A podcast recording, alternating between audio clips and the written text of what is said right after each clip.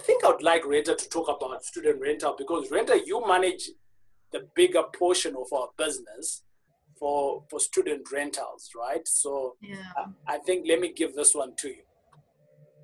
Yeah, and I, I almost want to, you know, for me, even though student accommodation is is um, where where I play the most, um, I almost don't want to give it a five star because I think it's especially for people that are just starting out, and in terms of monthly cash flow, there's the, for me that's where I think your student accommodation will lose like one star in there. Um, so definitely student accommodation, there's obviously lots and lots of demand for it, right? There's students everywhere, even now in, in this um, lockdown COVID time, uh, we're still getting paid because it's bursaries paying, right? So even though the students aren't staying with us, we're still getting paid. Now it's even better because I don't have water and electricity charges and all kinds of things like that, but um, I'm, I'm still getting paid.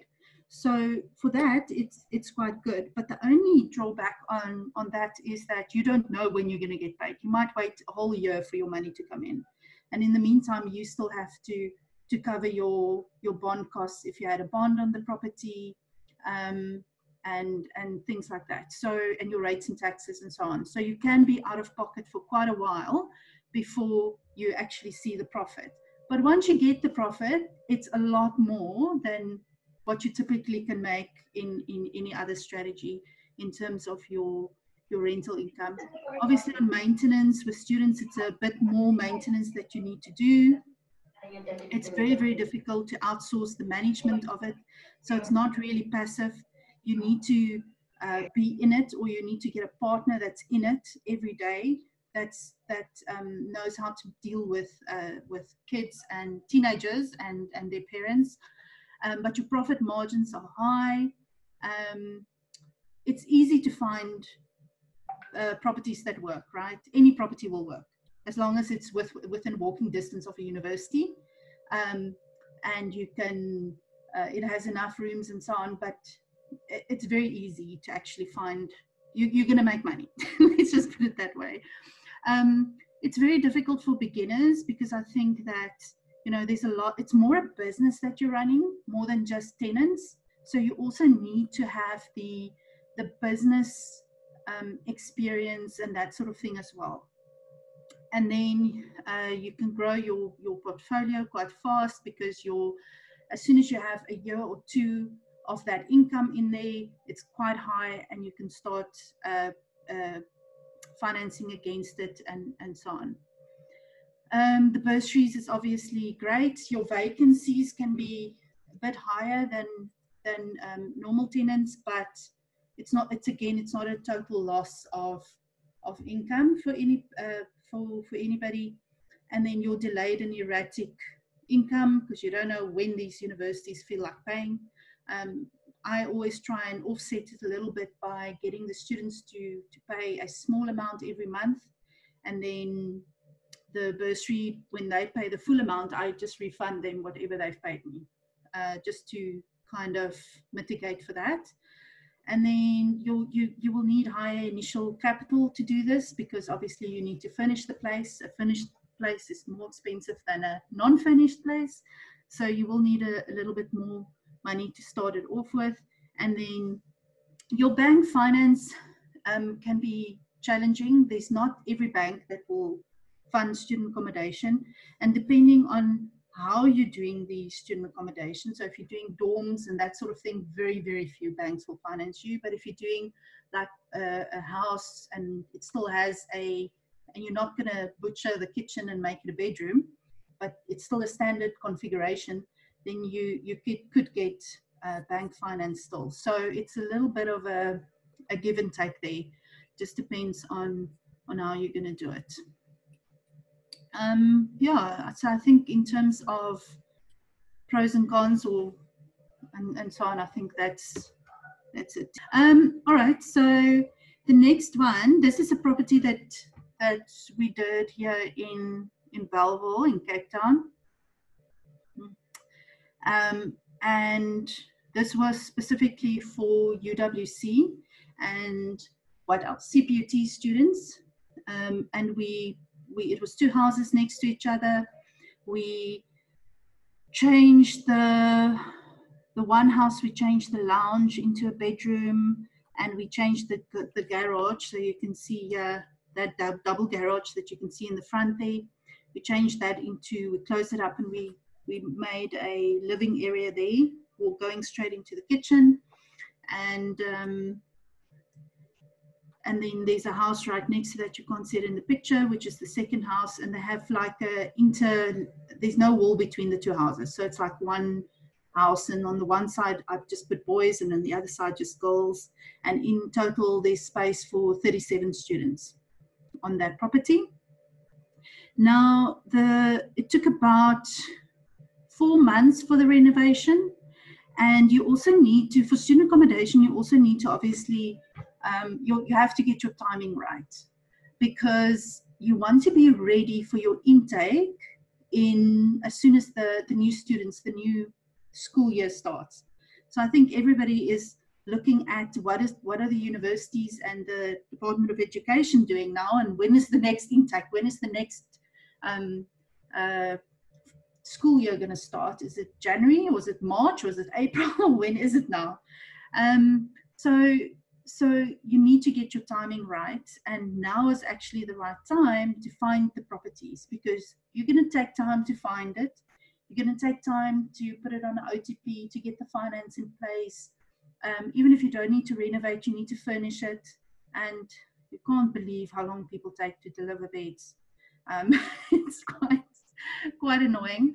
And then um, so so you you need time for for all of that to happen and that is a good four five months lead time. So if you buy or you start looking now you should be able to be ready by like january february. And remember december if you have renovations your contractors are on holiday and so on um, so you so you can't really do anything in that time. Um, so timing is, is critical critical when it comes to uh, student accommodation um, this house, the, these two houses specifically, the one we bought for 1.25, the other one for 1.5. We had a renovation and um, uh, furniture and whatever of about 750,000. The one house was easy to do, the other one had a lot more work that needed to be done we charge an average rent of 3000 per bed. Now that changes between is it a single room? Is it a double room? Is it an ensuite room? Is it uh, i go up to like four people in a room for the for the kids that um, have less in terms of the NSFAS bursaries. So if their bursaries are a little bit lower, then they'll go into a like a three bed bed sharing or a four bed sharing room. Okay, and then um, our total rental income is about 127,000 per month. Now, uh, that again, you kind of, we're saying it's per month, but it's not really per month, right? So you kind of get it um, every four months, six months uh, after the first semester type of thing, and then after the last semester again. so that is what I would say in terms of student accommodation. Good. Um, yeah. All right. So, so, so again, we, we've put in a course behind this, right?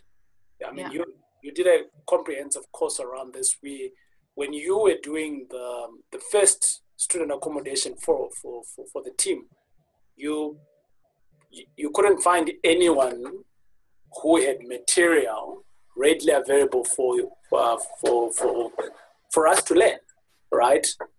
And because mm-hmm. you you learned all of these things almost by try and error, try and error, try and error.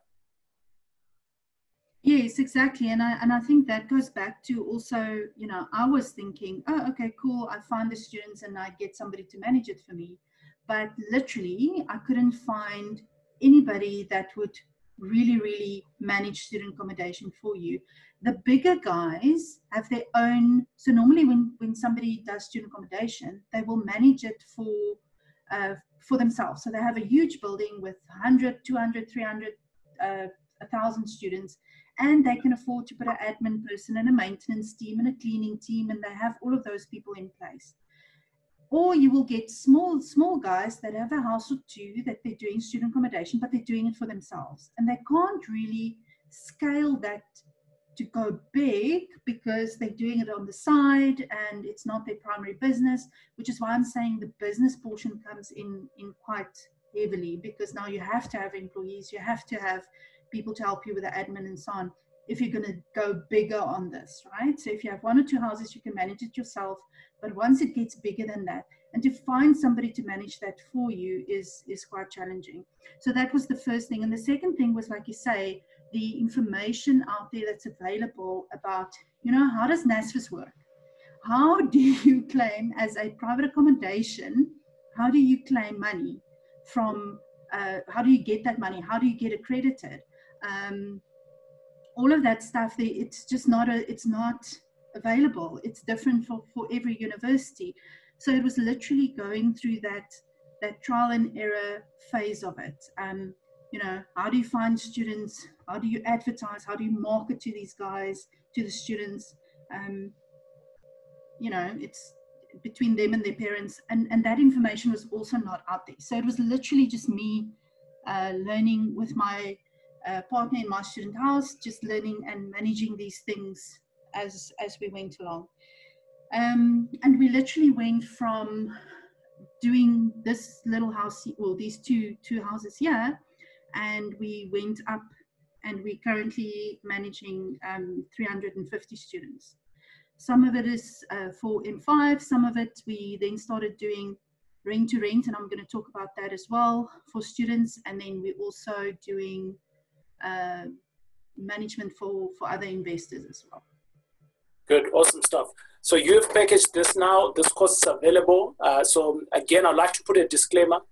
To if, if you've never done a two-bed, one-bath or a house, please do not try this at home. Right? Don't go out and do student accommodation. We don't want you to be bent out. This is an exciting journey of property, uh, and student accommodation is not for the faint-hearted. It can knock you down and over right? I, I almost want to add that if you if you don't have children, you need to be the bad mom and the good mom that takes care of them and can scold them if they need to be scolded. Hundred percent. So you can take advantage there of that course for five nine seven, and obviously only if you're a member. And um, yeah, I mean, I give this strategy a five star. Uh, the income is good when it does come and um, mm. I like it.